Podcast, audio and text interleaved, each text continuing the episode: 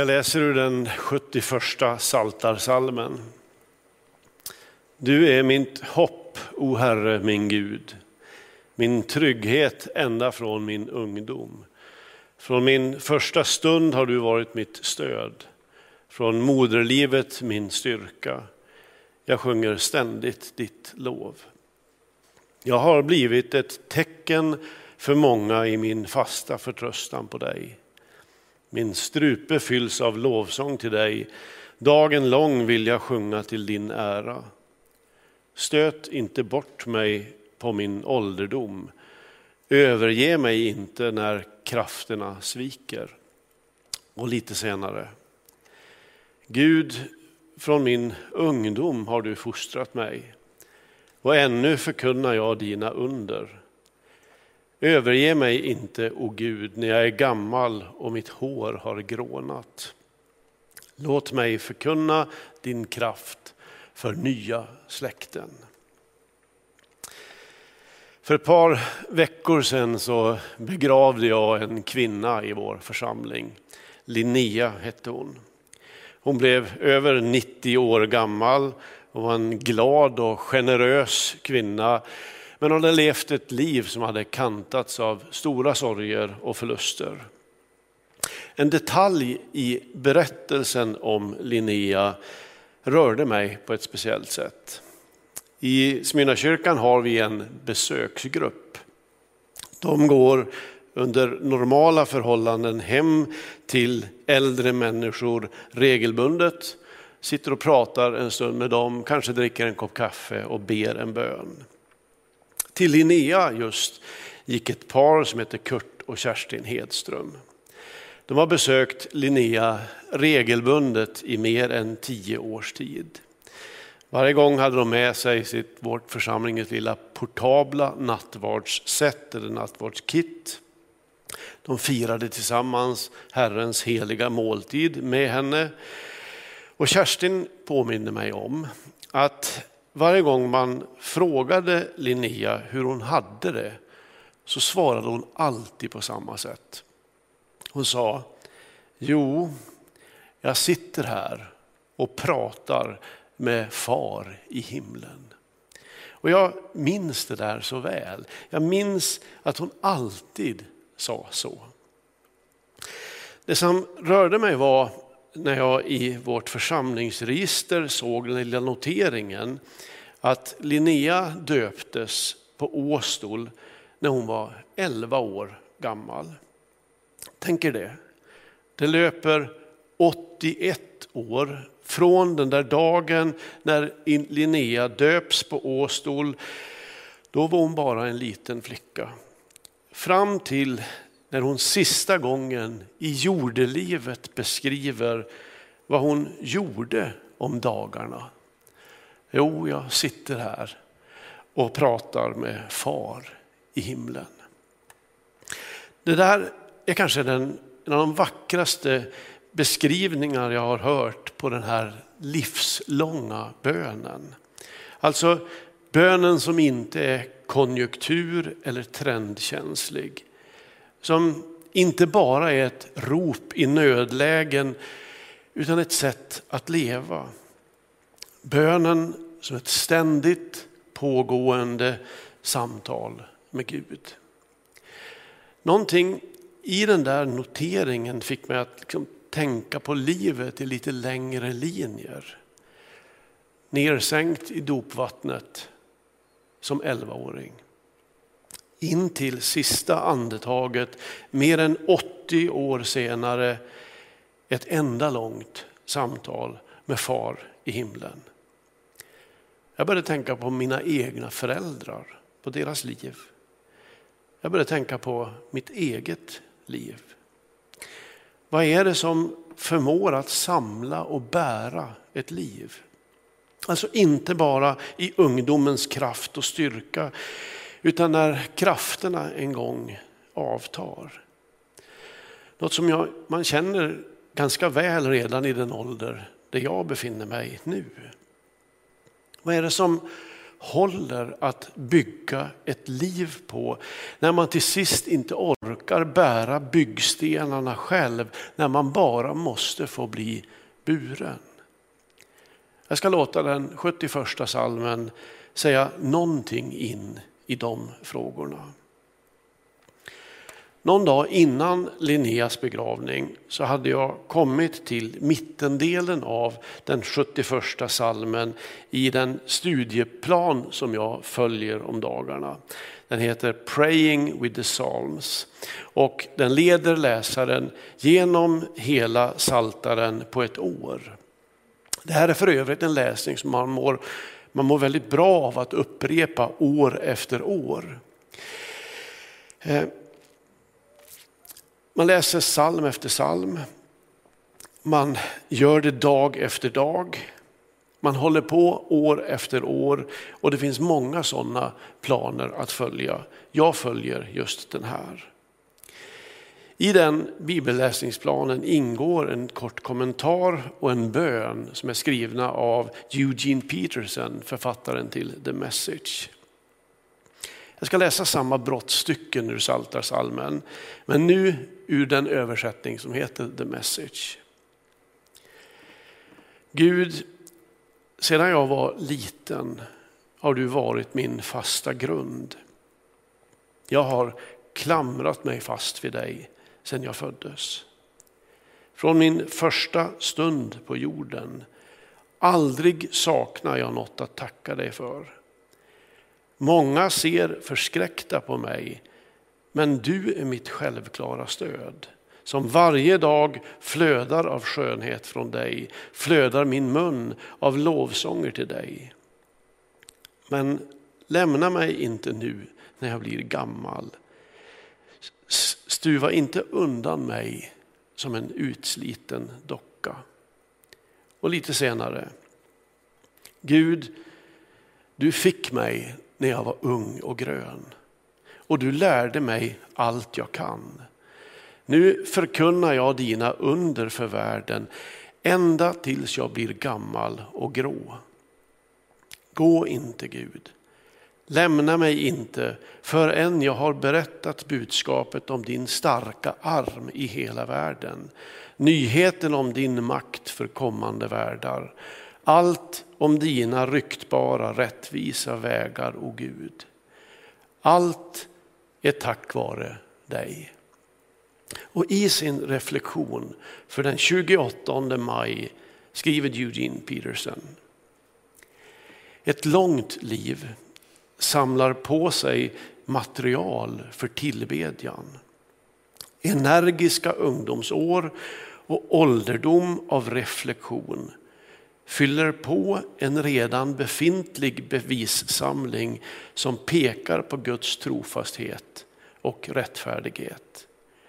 Och allt sammans kan förvandlas till trovärdiga sånger av tacksamhet. Det är ännu vackrare på engelska. A long life accumulates material for praise. Jag vill göra mitt liv till en lovsång till dig. Några reflektioner kring det från den 71 salmen. Först, hur ser egentligen liksom livets graf eller kurva ut? Svar. Livet går från ungdomlig styrka till avtagande krafter. Visst, vi kan kämpa emot, vi kan sjunga Forever Young allt vi orkar. Men det hjälper inte i längden. Vi ska naturligtvis göra allt vi kan för att hålla oss i trim både till vår inre och till vår yttre människa. Men livet har också sin gång och vi, vi får allt finna oss i det. Livet är inte ett ständigt uppåtgående som när vi är på toppen av vår kraft skjuter ut oss i en ny och evig dimension. Sanningen är att också de friskaste, starkaste, andligaste människorna bryts ner och dör. Någon dör i steget. Någon annan lämnar oss gradvis. Någon dör i stor frid och någon annan får kämpa med ett döende som bara är plågsamt. Och det är detta, precis detta som David samtalar med Gud om i den här salmen. Och då är jag vid min andra reflektion. Att bönen är ett livslångt samtal med Gud. Någonting av det Linnea gav uttryck för. Och jag sitter här och pratar med far i himmelen. David som skrev den här salmen inte bara känner och inser att livet går från ungdomlig styrka till avtagande krafter. Han gör något mer. Han pratar med Gud om rädslan att bli övergiven och bortglömd. Stuva inte undan mig som en utsliten docka. Märk att han har någon att samtala med det om. Det här är nog en av de viktigaste dimensionerna med att vara en kristen. Och alldeles uppenbart har David fört det här samtalet med Gud livet igenom. Du fick mig när jag var ung och grön. Jag har klamrat mig fast vid dig sedan jag föddes. Och när det nu går mot ålderdom och minskad kraft, då pratar David med Gud om det. Inte på något tvärsäkert sätt. Det finns inte så mycket kvar av tvärsäkerheten. Utan med de där orden, överge mig inte. Lämna mig inte när jag blir gammal och grå. Jag tror att det här samtalet är en av bönens viktigaste funktioner. Ni vet det där när, när det känns ibland som om man pratar med sig själv. Jag kommer på mig ibland när jag går ensam genom skogen ute i Säve där jag bor, att jag går omkring och pratar högt med Gud. Och om någon skulle liksom höra mig på avstånd så skulle de förmodligen tro att jag är knäpp. Det finns en poäng med att ibland säga saker. Alltså inte bara tänka dem utan säga dem, pröva argument, tömma ut besvikelser, sätta ord på glädje men också sätta ord på sorger. På så sätt kan man förhindras från att liksom fastna där man är och bli bitter. Men det här som salmen beskriver, det är mer än terapeutiskt. Det här är ett sätt att hantera allt som möter en i livet så att det kan bli verser i mitt livs lovsång. Jag vill göra mitt liv till en lovsång till dig. Kanske är det så här praktiskt att göra det. Prata med Gud. Under allt. Genom allt. Och om allt. Och som min tredje reflektion. Allt i livet kan bli material för tillbedjan. Ungdomens styrka, den ska inte tämjas, den ska ackumuleras. De gamlas reflektiva liv ska tillvaratas, de ska lyssnas av, inte stuvas undan som förbrukade. Och minns att Gud hanterar våra liv precis så. Gud gläds över ungdomlig styrka och Gud hedrar och tillvaratar ålderdomens eftertänksamma reflektion och vishet. Och så till dig som kanske inte har någon som orkar ta emot det du bär på. Så vill jag säga, Gud orkar. Glöm aldrig det. Gud orkar ta emot. När jag tittar tillbaka på mitt eget liv när jag tittar på de sorger och förluster som blev våra så ser jag att det jag nästan inte trodde att vi skulle överleva har blivit en del av vår tillbedjan. Jag är inte där att jag i alla avseenden kan tacka för dig, men jag har lärt mig av David och Bibelns hållning att jag kan be det.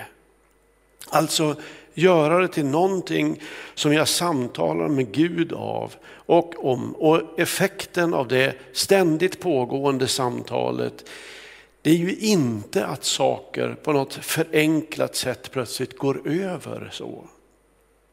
Nej, det är mycket djupare än så. Det är att det går att leva vidare med det som har hänt. Därför att man får lägga det i Guds hand. Jag citerar David igen. Jag har klamrat mig fast vid dig. Åh vad jag känner igen mig i det.